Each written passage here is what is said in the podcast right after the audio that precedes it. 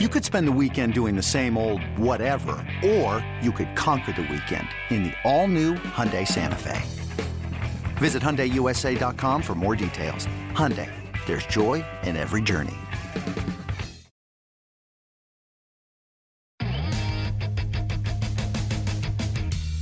Hey, everybody, welcome to another MLB Pipeline podcast. I'm Jason Ratliff here with Jim Callis and Jonathan Mayo.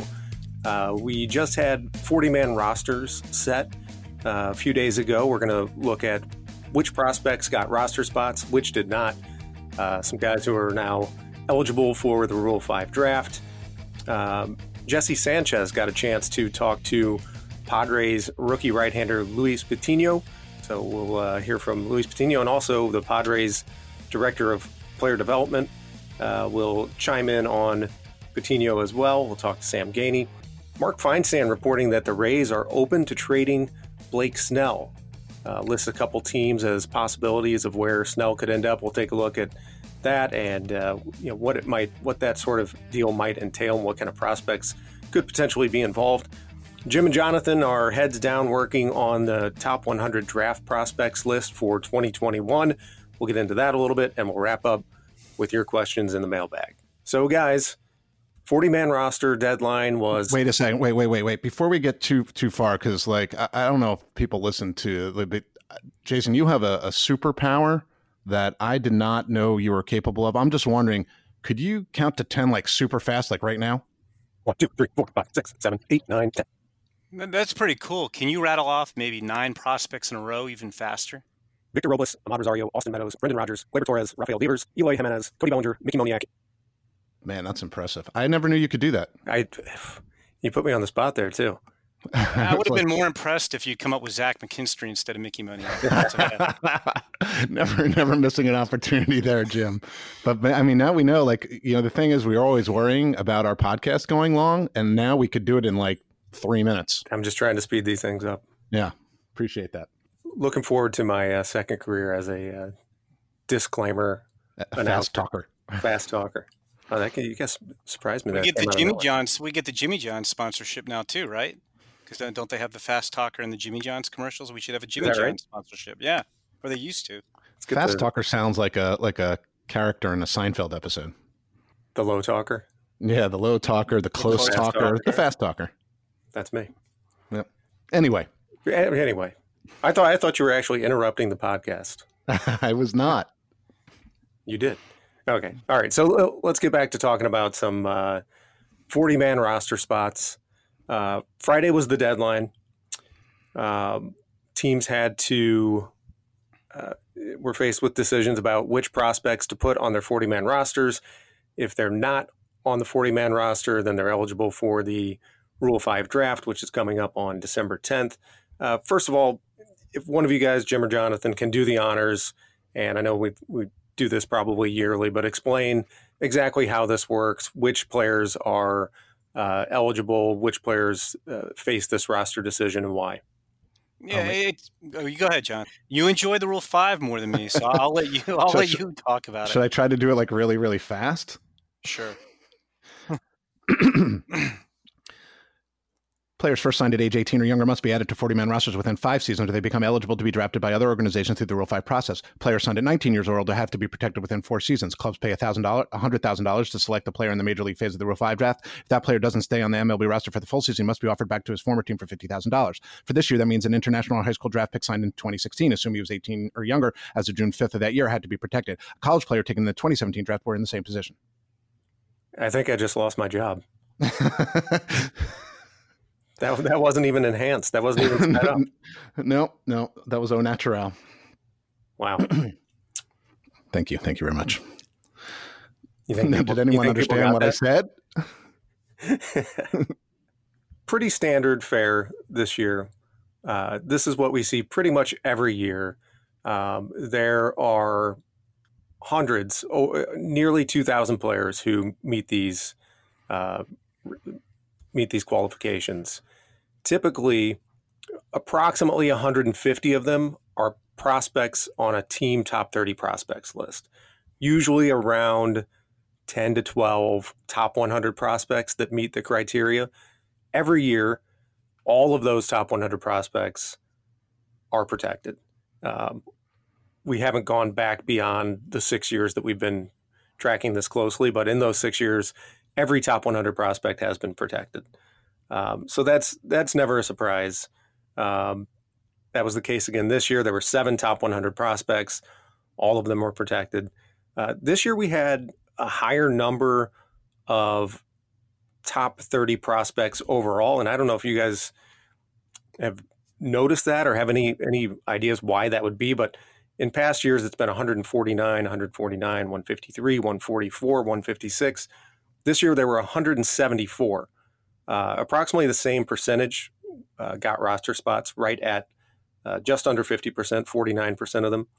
Um, but uh, do you guys have any any theories as to why there were more this year?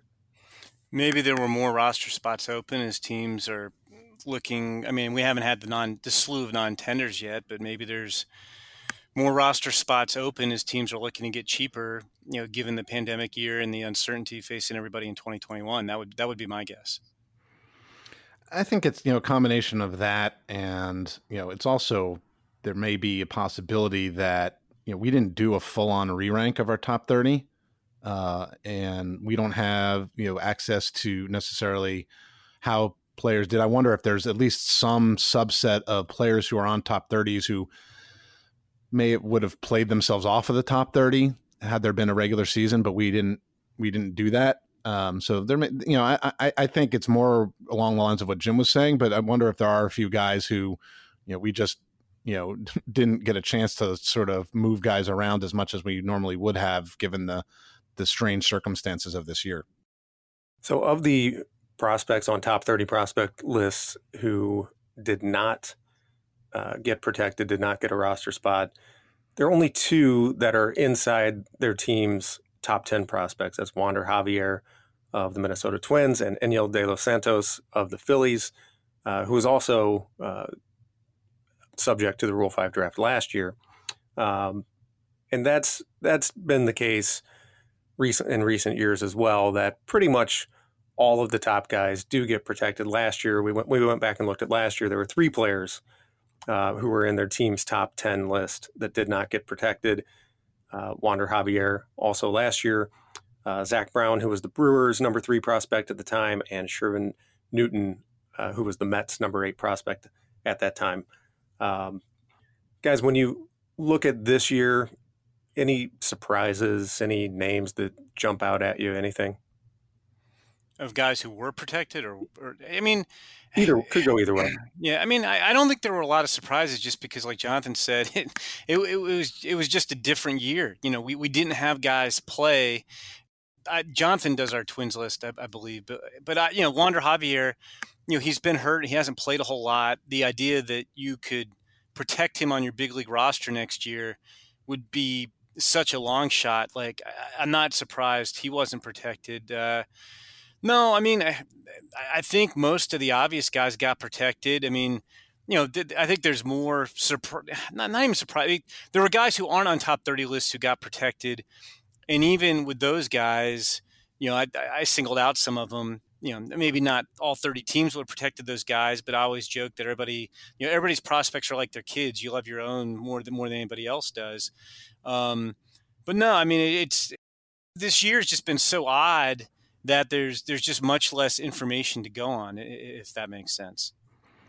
Yeah, no, I, I, I think that's that's right. And you know, and Javier's not played above a ball, you know, and so the, no one's going to take him, you know. So I think that's you know the last two years the Twins have made that determination, and you know he looked good in instructs, but he hasn't he hasn't played a whole heck of a lot, and he wasn't he didn't have a great first go round of full season ball anyway. So uh, you know there's still talent there, but uh, I think they feel safe in that. You know, a guy like De Los Santos you know, who was in the big leagues in 2018 and 2019 and was, you know, in summer camp or, you know, whatever we call the spring training 2.0. And then he got outrighted and nobody claimed him, you know, so someone could have, you know, put a waiver claim on him. You know, is he the kind of guy, you know, live arm who could be a bullpen up that could be attractive in the Rule 5 draft? I guess, you know, but there are a couple of guys like that you know, another guy who sort of jumped out at me was Cody Carroll, is now with the Orioles, who was also had also been in the big leagues and got outrighted, and nobody claimed him. So if nobody nobody was going to claim him to put him on their forty man roster, I, I'm not sure why someone would then take a Rule Five pick to have to put him on, you know, their big league roster. So there's a you know there's a, I think a, a, risk that you're taking, and and clearly in in those two cases, the Phillies and Orioles were willing to part ways with those pitchers, so they would be willing to part ways with them again if they were taken. But I just don't see that happening. You know, and, and Jonathan, just to you know build on that a little bit. Last year, which was a normal year, I mean, and I think in most years, you know, velocity is, is easy to find now. There's always a lot of interesting arms who maybe, you know, lack a quality second pitch or polish or whatever. Um, so I don't know that you even really need to protect a lot of those guys because I feel like, I mean, some of them will get picked in the Rule 5 draft in a normal year, but uh, they're a dime a dozen. You can find guys throwing 95 and up. Um, you know, whereas that would have been like, man, I can't, you know, 10 years ago, how's that guy not getting protected? Every team has guys like that that they can't protect. And, you know, every year we do Rule 5 previews and we speculate on about 15 relievers who are throwing 97 plus, right. and then like one of them gets drafted. Yeah, I think you guys are um, expecting even fewer picks this year, right? Or you think that's a distinct possibility? You look back yes. over the past five years um, in the major league phase there were 16 picks in 2015, 18 in 2016 and 17, down to 14 in 2018, and just 11 last year. I will set the over under at eight and a half, and I, I will probably bet the under. I will take the under. I thought you were going to set it at five, and then I'd have to think. I mean, I, I do. I do think yeah. it might be attractive a little bit. You know, you've we, the rosters expanded last year even before the pandemic to 26 so it makes it a little bit easier and with teams looking i think across the board to save money after a horrible year for revenues in 2020 i, I could see teams maybe taking a gamble on a you know low, lower ceiling position player maybe fills a bench role or uh, you know arm that they like type of thing but i, I think it's going to be a pretty pretty quick uh, we, we can't have you do the play by play for the rule 5 draft this year jason because it it would just be too quick. We need to drag it out. So you guys are currently working on a story where you're looking at each of your teams uh, and guys who are not protected and will be eligible for the rule 5 draft coming up with one interesting name per team uh, can you guys give us a little preview? Come, maybe a couple guys you're looking at. Sure, and I'll I'll sit here and cite two relievers. Um, you know, there's guys who are interesting because they're former top prospects who maybe haven't panned out, and then there's guys who are interesting because they might get picked. But I mean, two of the, the interesting guys for my organizations, Brett de Geus of the Dodgers, you know they just have a deep system you know they have trouble they have a bunch of intriguing relief prospects that they just can't protect but you know de Geus I, I, you probably saw him last year too Jonathan in the fall league. Uh, you know this is a guy who was a 33rd round pick out of a junior college Cabrillo Junior College in 2017 you know he, he he touched 92 miles an hour which wasn't outstanding but they but the Dodgers liked his makeup they liked his the way his arm action um, and he wound up when in his post draft physical, it revealed a heart condition, so he didn't even debut till 2018, and then he got pounded in rookie ball. But then last year he got to high class A. He he didn't uh, give up a run in his final 23 innings of the year. He's throwing 93, 98 with with a pair of power breaking pitches. Super interesting guy, um, and and also interesting from the standpoint. I mean, I, I think a he could probably help somebody next year. Um, you know, he's a reliever. He he wasn't that far away this year, and B uh, you know, in this new era we're going in with fewer draft picks, he probably maybe doesn't even get drafted. And with fewer farm teams, maybe he gets released after 7.26 ERA in rookie ball. But um, he looked really good in the fall league when, you, when we last saw him in 2019. And, and then the other reliever I would throw out there was Alex Speas, much higher ranked uh, or highly regarded prospect when he entered pro ball. He, had won the best high school arms in 2016 draft, but had trouble harnessing it. Had Tommy John surgery, but right before he got hurt, he was having more success coming out of the bullpen. Since he's come back, he's been, you know, well over the triple digits. He's got a power curveball as well. You know, the, you know the strikes are still an issue, um, and there's not a ton of innings of pro experience, but it, it, it's a crazy good arm. So both those guys could be really interesting to teams, and, and I think it's a little easier to protect guys now with the 26th man on the roster. That was pretty funny. He was like, you know, you could find relief pitchers anywhere. Here are a couple of relief pitchers. I know. I, I, I, I, called that on myself. yes, you did. You did. Uh, so, you know, it, it's interesting because you know the first. I think one of the first things you do is you look at like that 2016 draft, and you look at like high, those high school power arms, and uh, you know, I know Jim does the uh, the Marlins Tyler Kolek, the guy you, you picked for them in the end? You know, you know, what? I did not because he was actually Whoa. eligible as an older high school guy last year, oh. and I tried not to oh. go back to the well too often. Yeah, yeah I mean, Kolek was the number two pick in the draft, and for two years in a row, you could have him for hundred thousand dollars. And I mean, there's no way that guy's ready to pitch in the big no, leagues. So no, no, I mean, my, and I don't know how deep they're protecting. Maybe he gets picked in the minor league phase of the Rule my uh, right. My guy on that end would be Riley Pint with the with the Rockies, who just uh, had some injuries and mostly just can't throw a strike. But uh, every time I talk to to Rockies player development staff about him, he is still capable of, if you see him on the right day, looking like the Riley Pint who was the number four overall or whatever he was. I think number four overall pick um, in that draft, and you know, with stuff that could get big league hitters out now he hasn't pitched above low A ball and has had almost you know zero success.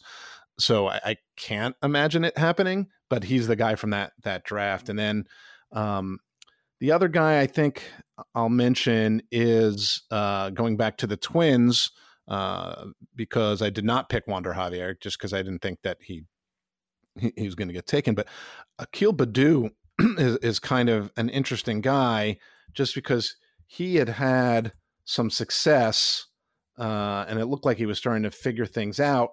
But then he got hurt.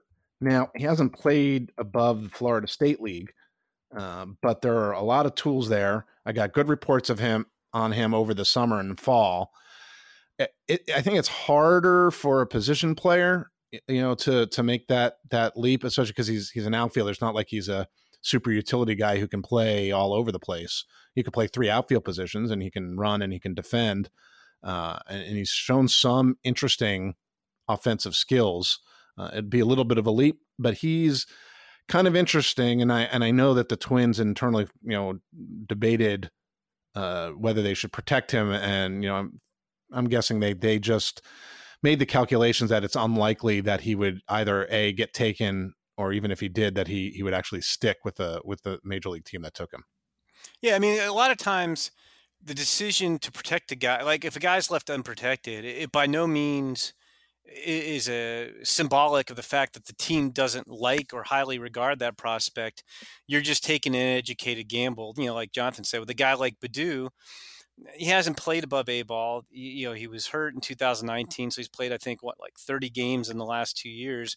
There's no way that guy's big league ready. I mean, somebody could try to stash him and keep him, but the odds that they the odds that he gets picked and gets kept on a roster all year are so slim that you're taking an educated gamble. Because if you start adding guys to the 40 man roster, you also have to start optioning him to the minor leagues each year, and so you start burning options faster than you need to. So uh, you know, I, I think a lot of listeners, a lot of them do understand this, but just because you're left off of a 40 man roster doesn't mean that the team doesn't think you're any good or, or, you know, geez, you know, Javier's ninth and Baddoo's 13th on the Twins list.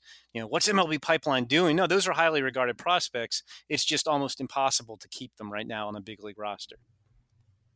Right. If you go back and look at the past six years, let's let's let's say the past five years, um, there have been 77 picks overall in the major league phase of the Rule 5 draft. What's what's your guess as to how many of those have been players ranked in their top 30 prospects? Say that again. So there were 77 Seven, players drafted out of 70, out of 77 players picked in the major league phase of the past 5 Rule 5 drafts. How many were top 30 prospects at the time? I'll say 29. Are we? Are we? Is it? Are we prices writing price it? Like, price do I need? Rules. So one, one. I'll take under twenty nine, is what I'm saying. Yeah, eighteen. So uh, 23 percent of the players picked were top thirty prospects. So yeah, yeah. I mean, we we we've talked about this a lot, in you know, putting aside the you know bizarre nature of the season that you know, we keep harping on. But in general, ever since they changed the rules of the Rule Five draft, and you know this is something we've discussed often. It's this isn't new material, but and teams have that extra year than they used to before they have to make a decision on protecting a player. Uh, that's another year of data, you know, and a lot of time a guy that you know wouldn't made it past a ball. Now you have data on him pitching in double A or he's gotten to the fall league with that extra year or whatever it is. So I think there are less, you know, quote unquote mistakes making in terms of losing future impact players, you know. So, you know, I think Joakim Soria is an example of a guy who hadn't pitched above A ball and was lighting it up in the Mexican league. And that's why he got taken. Now all of a sudden there's an extra year to evaluate that guy. He probably pitches his way up a couple of levels uh, you know, and and then gets protected. You know, so I think that there's, you know, there there are less of those impact kind of players uh, of even available just because you know amazing what an extra year will do to help evaluate a young player. So Jim, speaking of players outside of the team's top 30 prospects list, uh, you did a story on some interesting names uh, that fit that bill and you put together a list of 10 players, eight of the 10 being pitchers. Uh, you want to highlight a guy or two on that list for us? Yeah, I mean, you know, these are all guys who were who were protected on 40s, not on top 30s. Um, you know, it's it's. I mean, I, I do have some hard throwing relievers on there, like Wandisson Charles in the athletic system, who was a, a prime candidate last year. Sam McWilliams, who was a minor league free agent who just signed with the Mets. You know, it, it's you know interesting. I maybe stretched that definition a little bit, but you know, you've got guys like Ernie Clement of the Indians, who you could argue is the best contact hitter in the minors. Eli Morgan, a right-hander with the Indians, might be might have he is definitely one of the best changeups in the minors. There's Bailey Ober, the Twins, who's 6'9", 260 and throws around 88, 89 miles an hour, but he he misses bats and has a ton of deception and when he was healthy, he's he's been healthy off and on. But in 2019, he pitched about half a season and had a 0.69 ERA with a 100 to nine strikeout to walk ratio. So uh, you know all these guys were protected. Um, you know, interesting. You know, it, you know, again, I stretched a little bit. These aren't top top prospects because they're not on our top 30s, but these are all guys who who are added to 40s that you could see in the big leagues, or you know, the teams obviously feel that way, or they wouldn't protect them. All right, so the Rule 5 draft coming up on December 10th, and we will uh, hone in on that as we get closer. Uh, right now, we are going to take a break. When we come back, Jesse Sanchez sits down with Padres pitching prospect Luis Patino and Padres director of player development Sam Geaney on the MLB Pipeline podcast.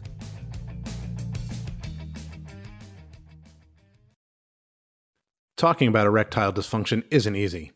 Usually we just brush it off or blame ourselves, saying things like, I lost my mojo. Or we avoid it altogether with excuses like, I had a long day at work, or sorry, honey, I'm just not feeling it. But with Roman, it is easy to talk about. With a real healthcare professional who can prescribe real medication, it's simple, safe, and totally discreet. With Roman, you can get a free online evaluation and ongoing care for ED, all from the comfort and privacy of your home.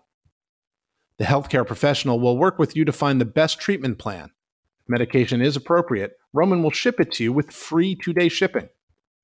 The whole process is straightforward, simple, and discreet. Getting started is simple. Just go to getroman.com slash MLB and complete an online visit. Erectile dysfunction used to be tough to tackle, but now there's Roman. Complete an online visit today to connect with a healthcare professional and take care of it. Go to getroman.com slash MLB today. If approved, you'll get $15 off your first order of ED treatment. Roman is the official partner of Major League Baseball. That's getroman.com slash MLB. Getroman.com slash MLB. All right, thanks very much, Jesse, and thanks very much to both Luis Patino and Sam Geaney for joining us on the Pipeline Podcast. Guys, you know, we, we had Jesse on on the podcast last week, and you know, a lot of that conversation was about just how difficult it is to project these international prospects who teams are signing at 16, scouting when they're 13, 14 years old.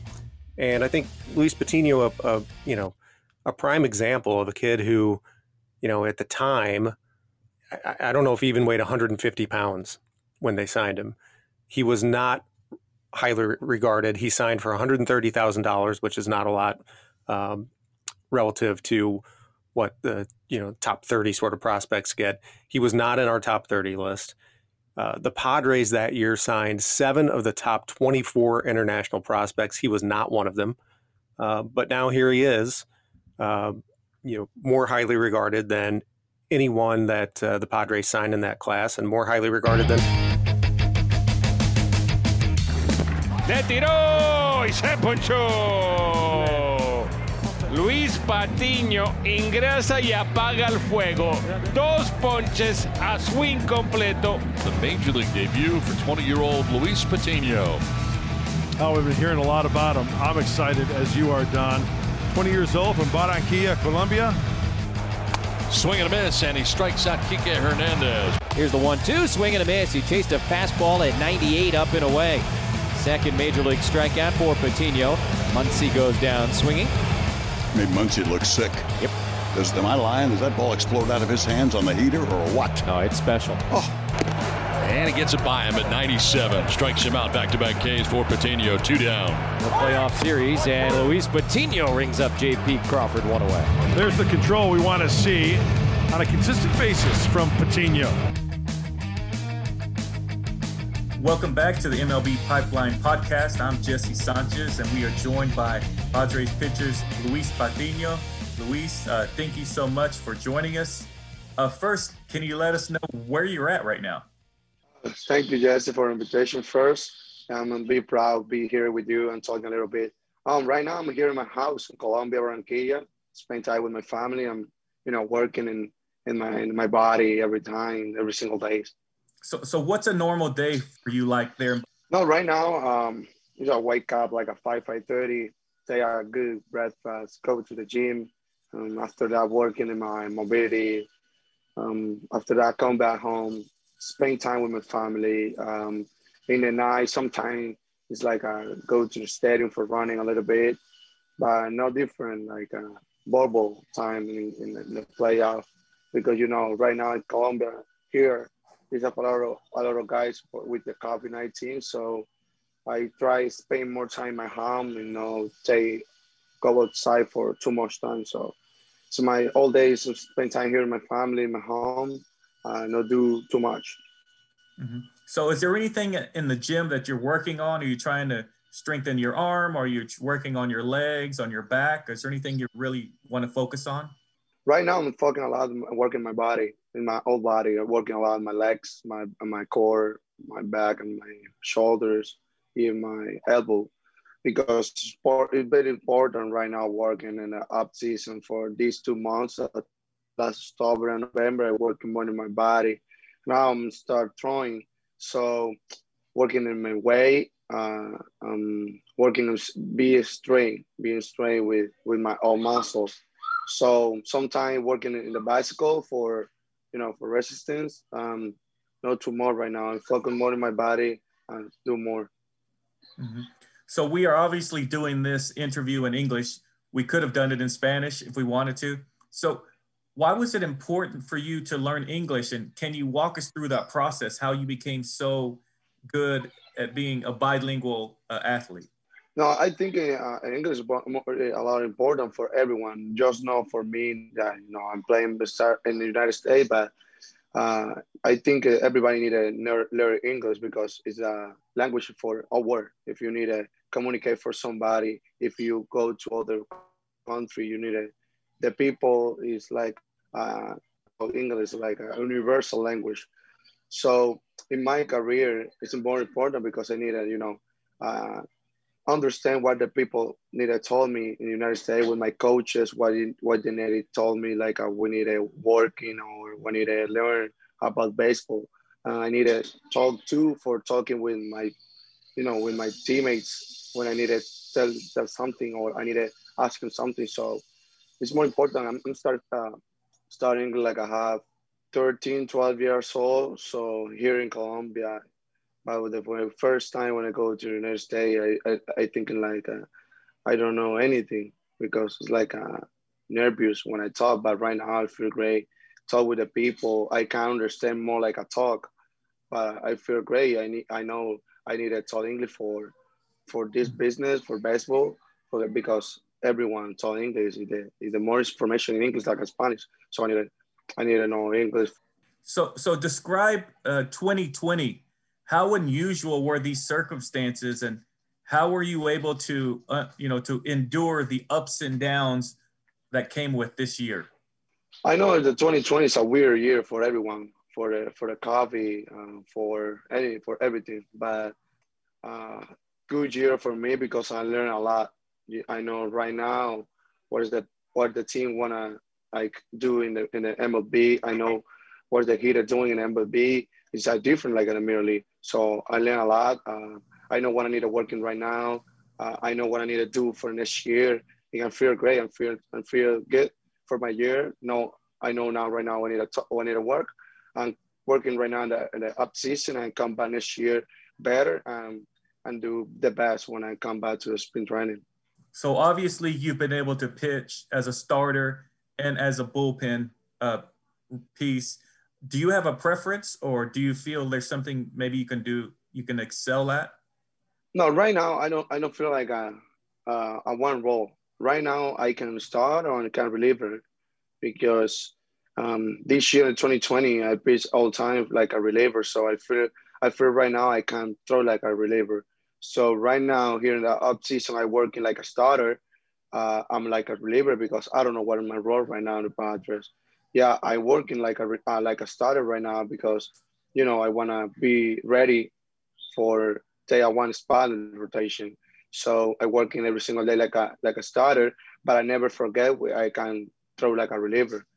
But right now I'm working like on the two in both. Um, I'm be ready, be ready. Um, wait, uh, what does the father wanna what is what is what is give me a role like a starter or reliever? But uh, I be ready for what they want.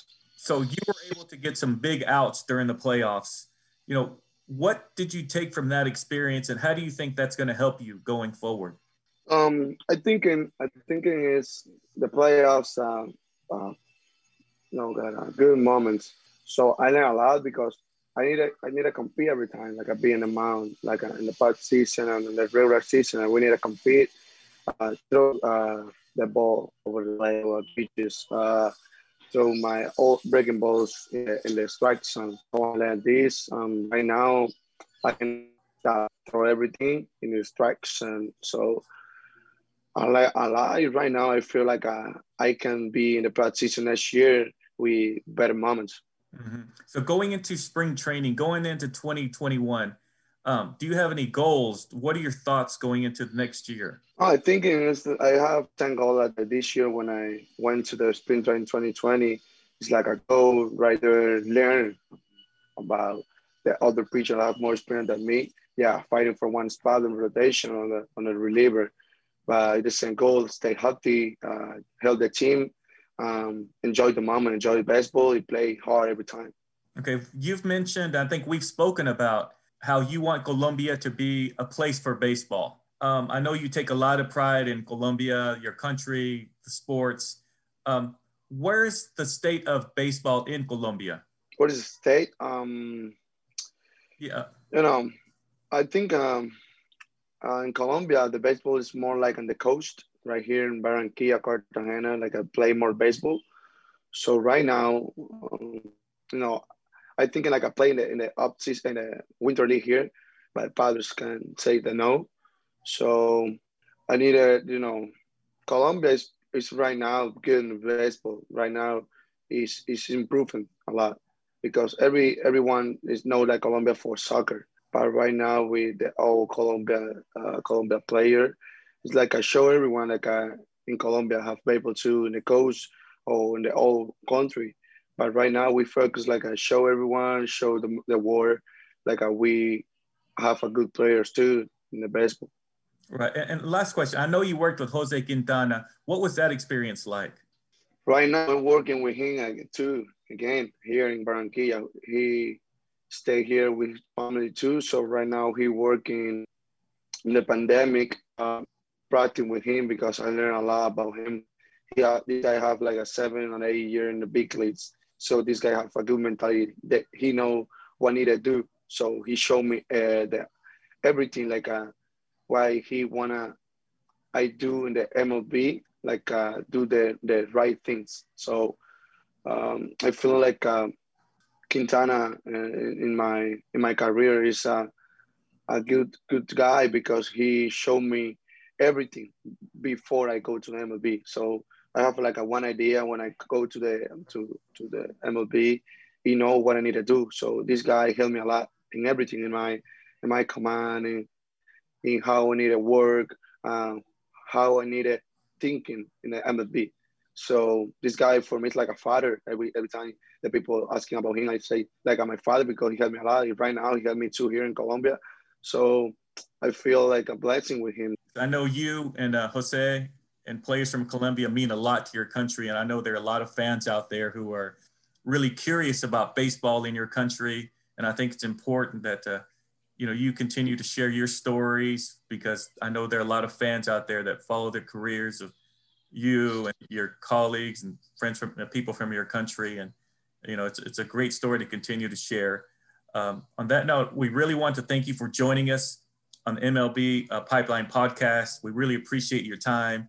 Um, best of luck going forward. I'm here based in Phoenix, so hopefully we will see you at the Peoria Sports Complex soon. This the Padres uh, spring training facility, and uh, thanks again, Luis, and best of luck to you. No, thank you, you Jesse, for for this. Uh, yeah, like you say, right now, Colombia, everyone is proud for us. Not for me, it's for us, for all the player. Uh, show everyone like a Colombia have able to. So I feel proud to be part for that guys. So right now, enjoy that people like uh, like you know guys what, what we do. And so right now, enjoy the moment right now, having home vacation, spend time with us guys. Um, with the with the guys want to play baseball too with the younger guys. So I feel great be here at home, stay with my family, stay with my friends. This guy want to play baseball too. So I enjoy the moment right now. Keep working. Um, yeah, see you in Peoria next year in 2021. And you know, play, come back to play hard again, and um, fighting for one spot in the Padres team. So thank you, Jesse, for everything. Thank you, Don. We are now joined by Sam Geaney, Senior Director of Player Development for the Padres on the MLB uh, Pipeline podcast.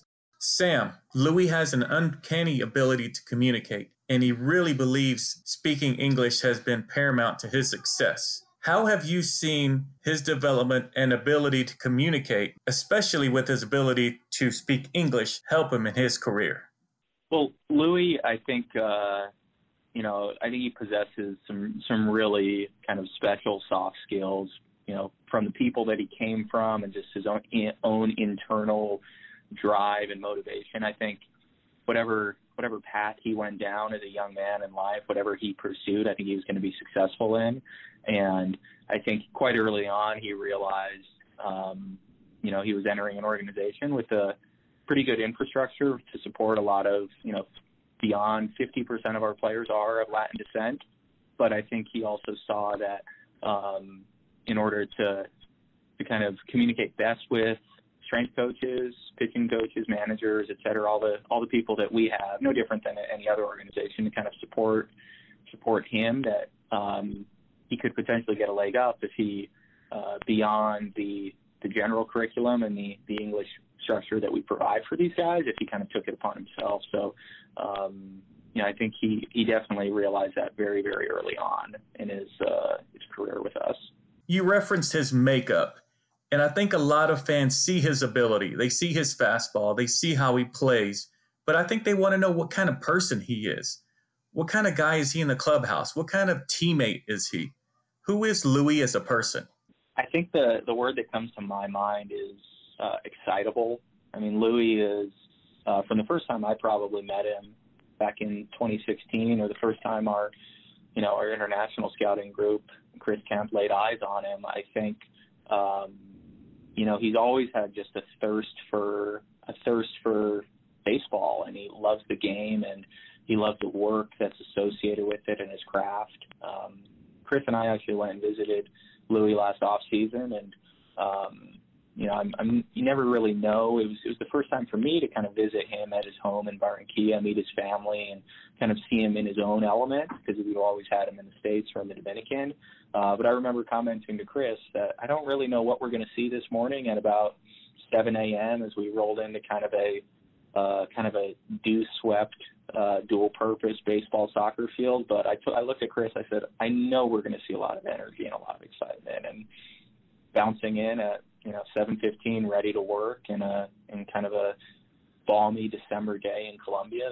There he was, and he's been. We've seen that from the moment he signed back in 2016, and I would expect that we're going to see that for his entire career. One of the things Luis mentioned was how beneficial it was for him to participate in summer camp, to for him to be on the alternate site, and the experience he took out of that.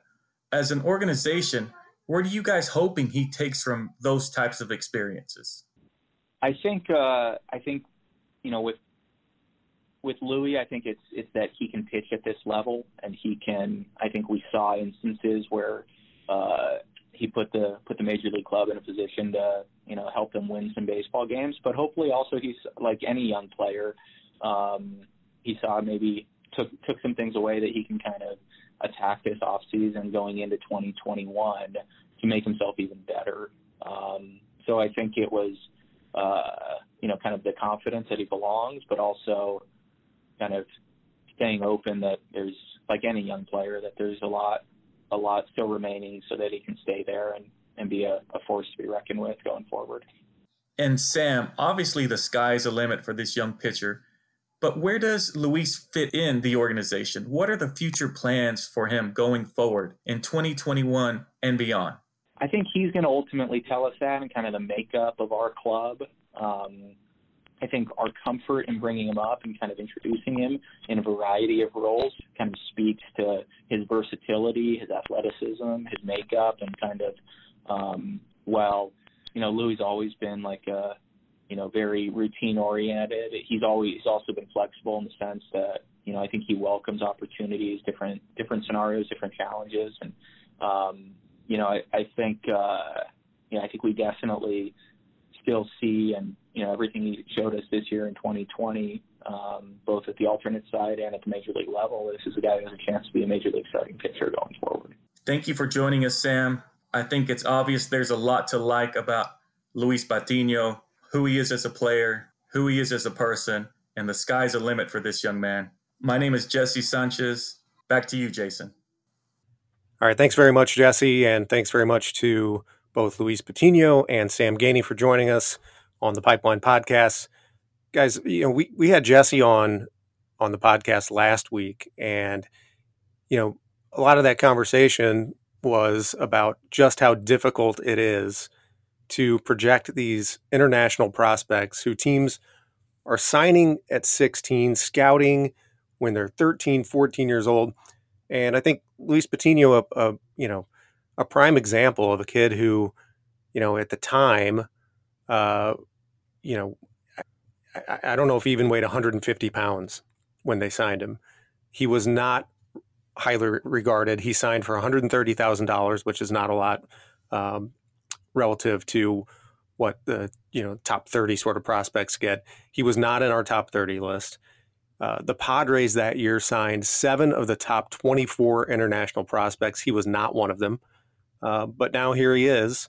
Uh, you know, more highly regarded than anyone that uh, the Padres signed in that class, and more highly regarded than just about anyone in that class. Yeah, I mean that just goes, I think, to show the nature of of how difficult it is because you're projecting guys so far in advance on the international market, and there's a lot of big money players who become good players, and there's also a lot of guys who are signed for relative bargains who do it. It's funny. I ran into. I don't. At some point, like uh, back in the days when we actually got in airplanes and flew places before the pandemic, um, I think before Patino really blew up. I want to say maybe it was during the 2018-19 offseason, I was in an airport and I ran into Chris Kemp, who's the Padres international scouting director, and, and was asking about Patino because I had started to hear a little bit about him. And you know what, what you said and what Jason, uh, what Jesse, you know, wrote about and, and, and talked about with Patino. You know, he, he was throwing 84, 86, um, and he and he wasn't physical, but they liked his athleticism. They thought it was a really loose arm and a really athletic delivery. And it's like, okay, let, us take a shot. Um, and uh, you know, I, I, think he might have even been like the last pitcher in this long group of pitchers they looked at. You know, it was not a, a real productive day until they saw him. But you know, you, you fast forward now, he's one of the best pitching prospects in baseball. And and Jonathan, I mean, I, I still we had no futures game this year. And whenever I thought about that, I thought about how I think my favorite moment in the 2019 futures game was Patino getting a chance to pitch uh, when the game went to extra innings, which we weren't necessarily going to get. And, um, and just having electric stuff and, and striking Jo Adell out and walking off the mound before Adell was even finished striking out. That's how good he knew his pitch was. I love that guy. Yeah, no, uh, the electricity of the stuff, the confidence of the mound, uh, even the, the the the willingness to serve in in any role, you know. And I think he's it's really interesting because anytime you know there there's a a tendency that anytime there is a slightly smaller right-hander from Latin America with electric stuff, people always want to think about Pedro Martinez and fair or unfair. You know, Sixto Sanchez has dealt with that, and you know a lot of these guys idolize him. And, and, the thing is, you don't know, right? You know, sure, maybe you looked at a young Luis Patino and saw you know the size and the electric stuff, and said, well, if it all clicks, well, it's all clicked. You know, and I, I think you know the the thing that's interesting with him is, uh, you know, I would love to see him as a starter because the, you know the stuff holds up. I think, but he could be a really high leverage reliever, and in today's game you know, two things work in his advantage. Even as a starter, you really don't have to go much further than five or six innings. And then, you know, uh, as a reliever, if you could be a guy who goes two innings, you know, a few times a week, uh, that also is huge, huge value because you know everyone's leaning on the bullpen so much more. So uh, I'm excited to see him in San Diego full time uh, starting in 2021. I mean, I think maybe people forget that he was 20 years old pitching in the you know pitching in the postseason this year, and uh, in the big league time that he did get in the regular season, he struggled a bit. Um, you know, sometimes these guys, you know, they make their debuts and they they come out and are untouchable. Um, other times they they struggle a bit, and that was the case with Patino. But I, I think it's easy to forget that he was just 20 years old when pitching this year. Mark Feinsand has reported that the Rays are open to trading Blake Snell. Um, now, this is something that the Rays have, have done in the past when they have big time starter and deal him uh, to load up on prospects. They did that back in 2014 when they traded David Price to the Tigers. Got Willie Adames, Drew Smyly, uh, Nick Franklin. That was a three way deal. They got those players in that deal. And then uh, going back to 2012, traded James Shields to the Royals, uh, along with Wade Davis and Elliot Johnson. Got um, Wil Myers, Jake Odorizzi, uh, also got Montgomery, Patrick Leonard.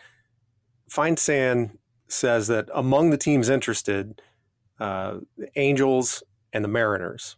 So look, looking at that, and I know uh, Jim, you commented that speculating on potential trade packages is is uh, just shy of coming up with comps for you in terms of things you you dislike doing.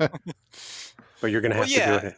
Yeah, I mean, just to, I mean, it's one of those things like, like especially with these types of trades. I mean, they won't just give Blake Snell away, but this is a financially motivated trade if it happens.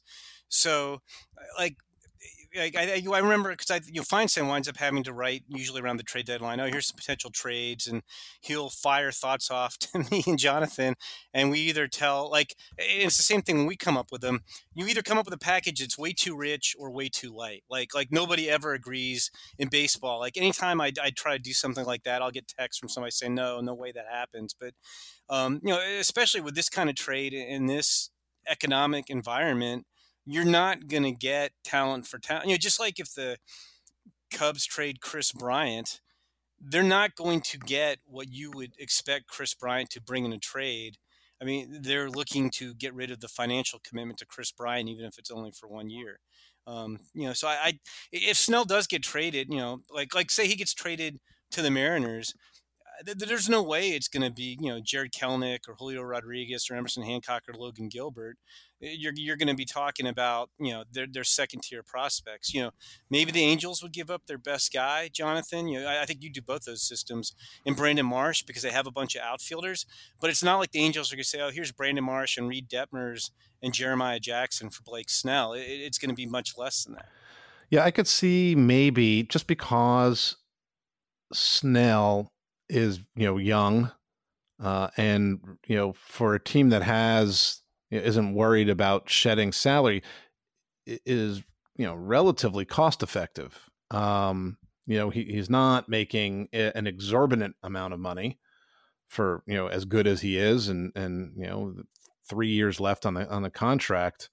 Uh, and it's you know what it's what 10 and a half next year 12 and a half in 22 and then 16 million in, in 2023 so that's the you know the, the only thing that if I'm the Rays, um, I might think, all right, well, sure, I'll dangle the possibility, and we'll have to be wowed to trade him now, knowing that he's still going to have. Let's say he goes out and has a really good year in 2021, and you know, keep in mind Charlie Morton has gone elsewhere.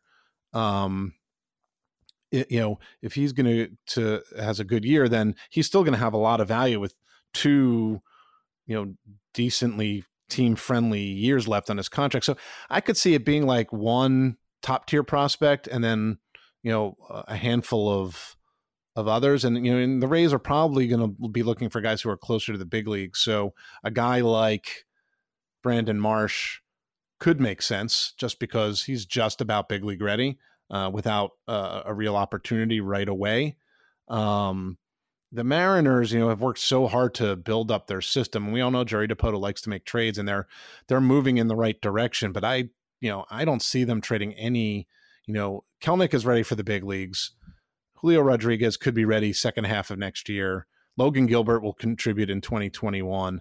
I, I think they'd be more likely to hold those guys and let them help them move the needle in the AL West rather than trade any of them. Now that system is a lot deeper, so you know there are some sort of second tier guys. You know, maybe Taylor Trammell gets traded again.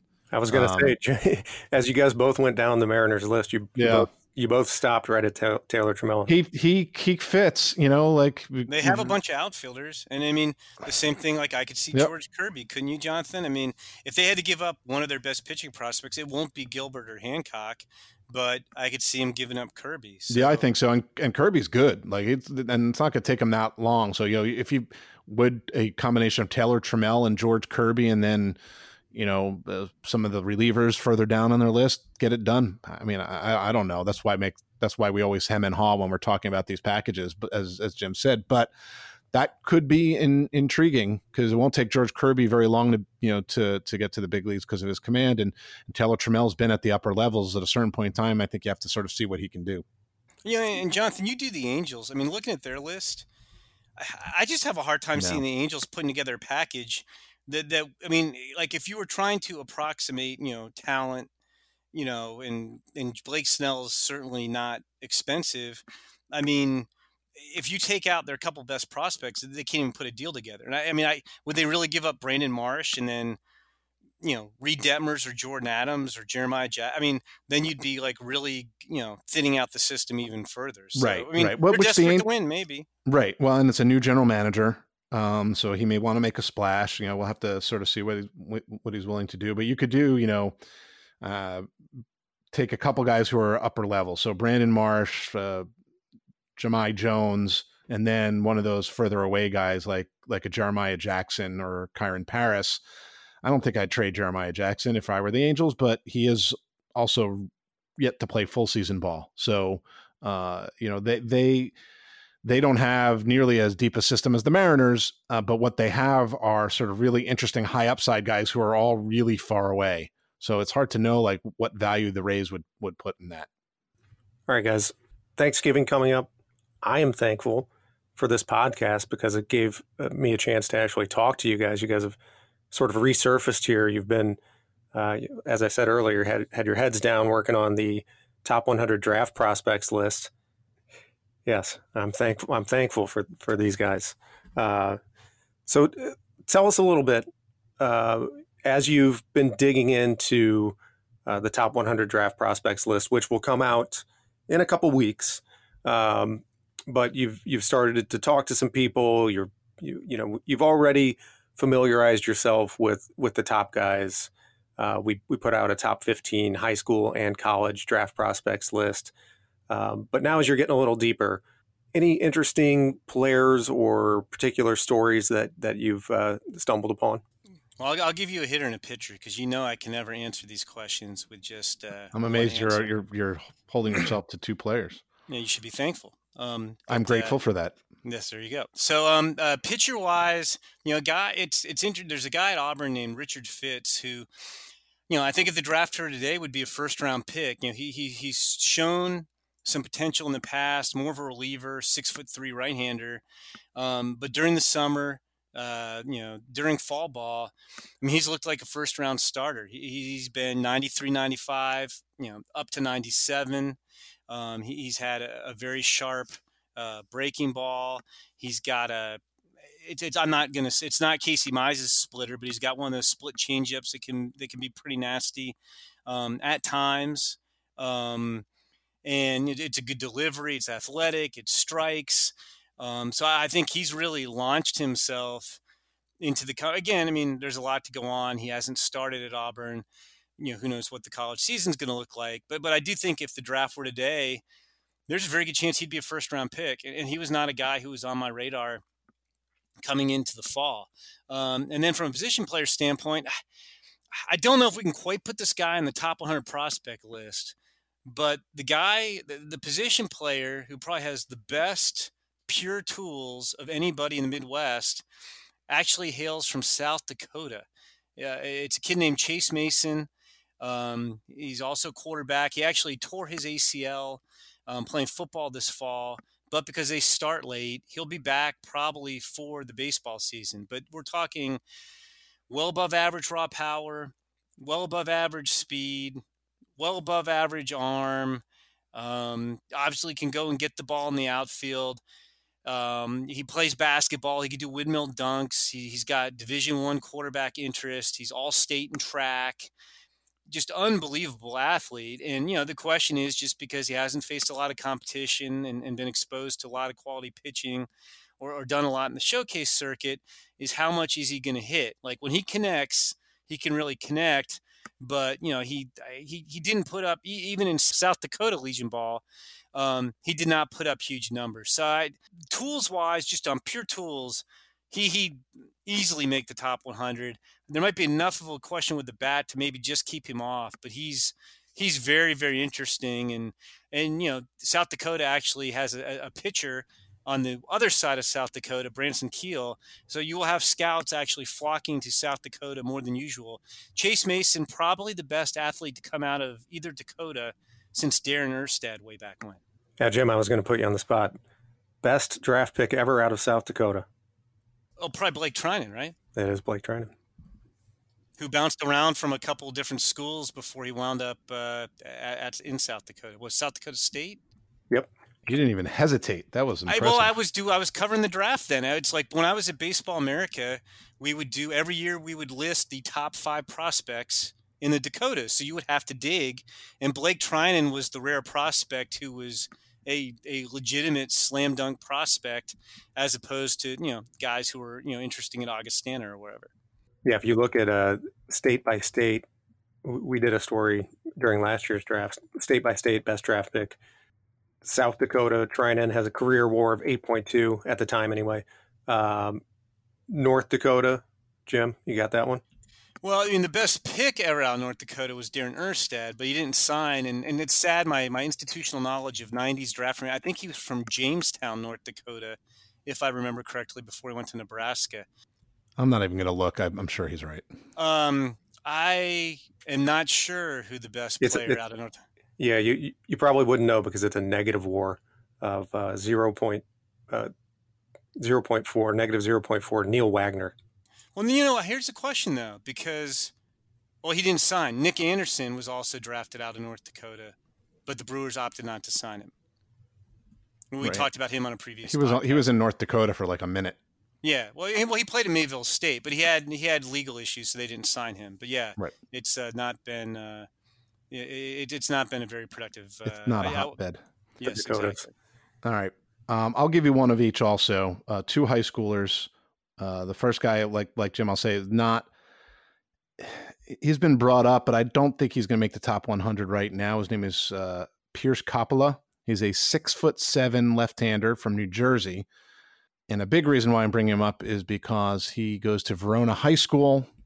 I was about to say of one Mr. Jonathan Mayo. Uh, so it's crazy because uh, when I went to high school there, I played center on my high school basketball team. We didn't have anybody six foot seven. Um, but uh, he, you know, he's one of these very projectable left-handers who's not throwing super hard right now, but if you dream on him, you see, or you see him in the right time, you see like an Andrew Miller type. Um, that's what people have said. But he also could end up being one of those big, tall, lanky lefties who, you know, they they don't end up throwing all that hard. So uh, we'll have to wait and see. Now he may end up be better suited going on to college, but I had to bring up the Verona High School guy. And then uh, I'll go across the country. I don't have like a like a fun, you know, weird state guy to, to go to, but I'll go to, to Arizona and Wes Kath, uh, like a really interesting high school hitter. Um, he plays shortstop right now. He he'll move over to third. I think you know he has a chance to be a really good third baseman.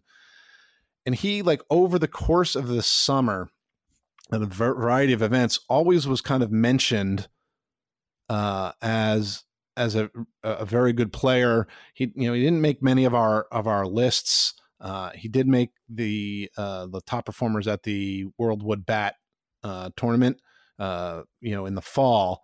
But he was always that sort of like keep an eye on this guy, keep an eye on this guy. Really interesting left-handed bat. Uh, it's not shown a ton of power, but if it starts to come, then he becomes even more interested. I think the best sort of comparison that I got was he's kind of a more athletic but with less power version of Triston Casas, the Red Sox uh, prospect. A more athletic and less power than Jonathan Mayo. Uh, no, he would be more athletic with more power than more Jonathan power. Mayo. Okay. So that uh, top 100 draft prospects list will be coming out second week of December. So keep an eye out for that. All right, let's wrap things up with the mailbag. We got a question from Nick uh, at Lobreco Nick. Uh, seems to be a Rays fan and wants to know what can we expect from Vidal Brujan in 2021? Well, you know, he what has he got about 55 games in double A.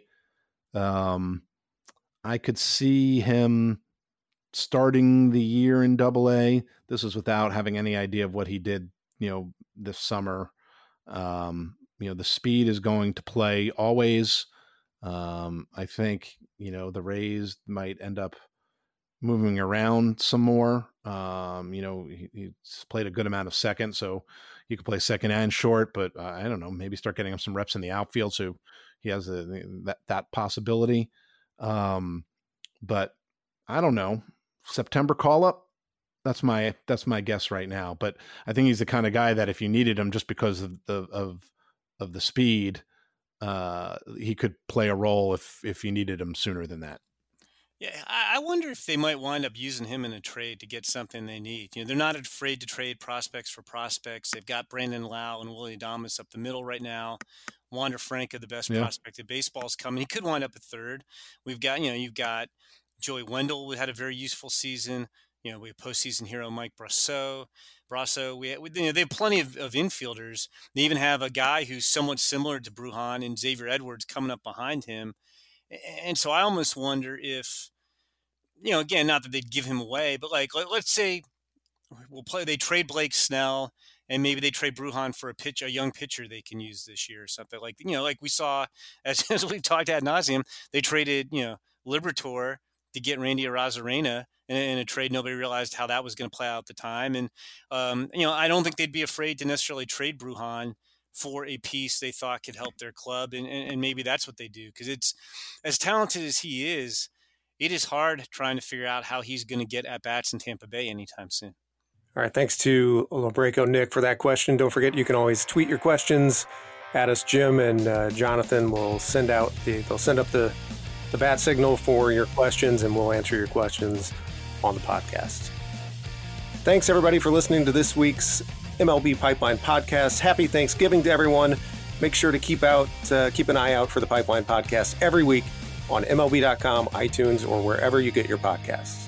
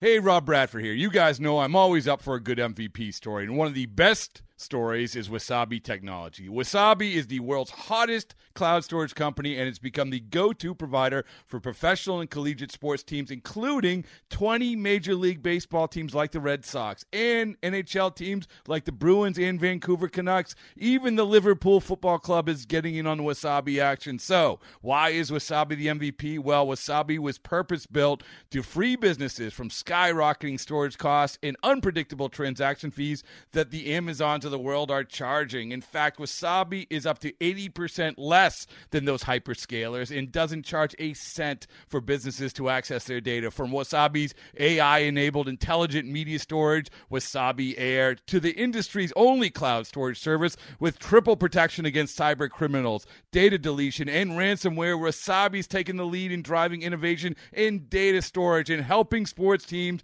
to unleash the power of their data. Wasabi, another Boston based championship team.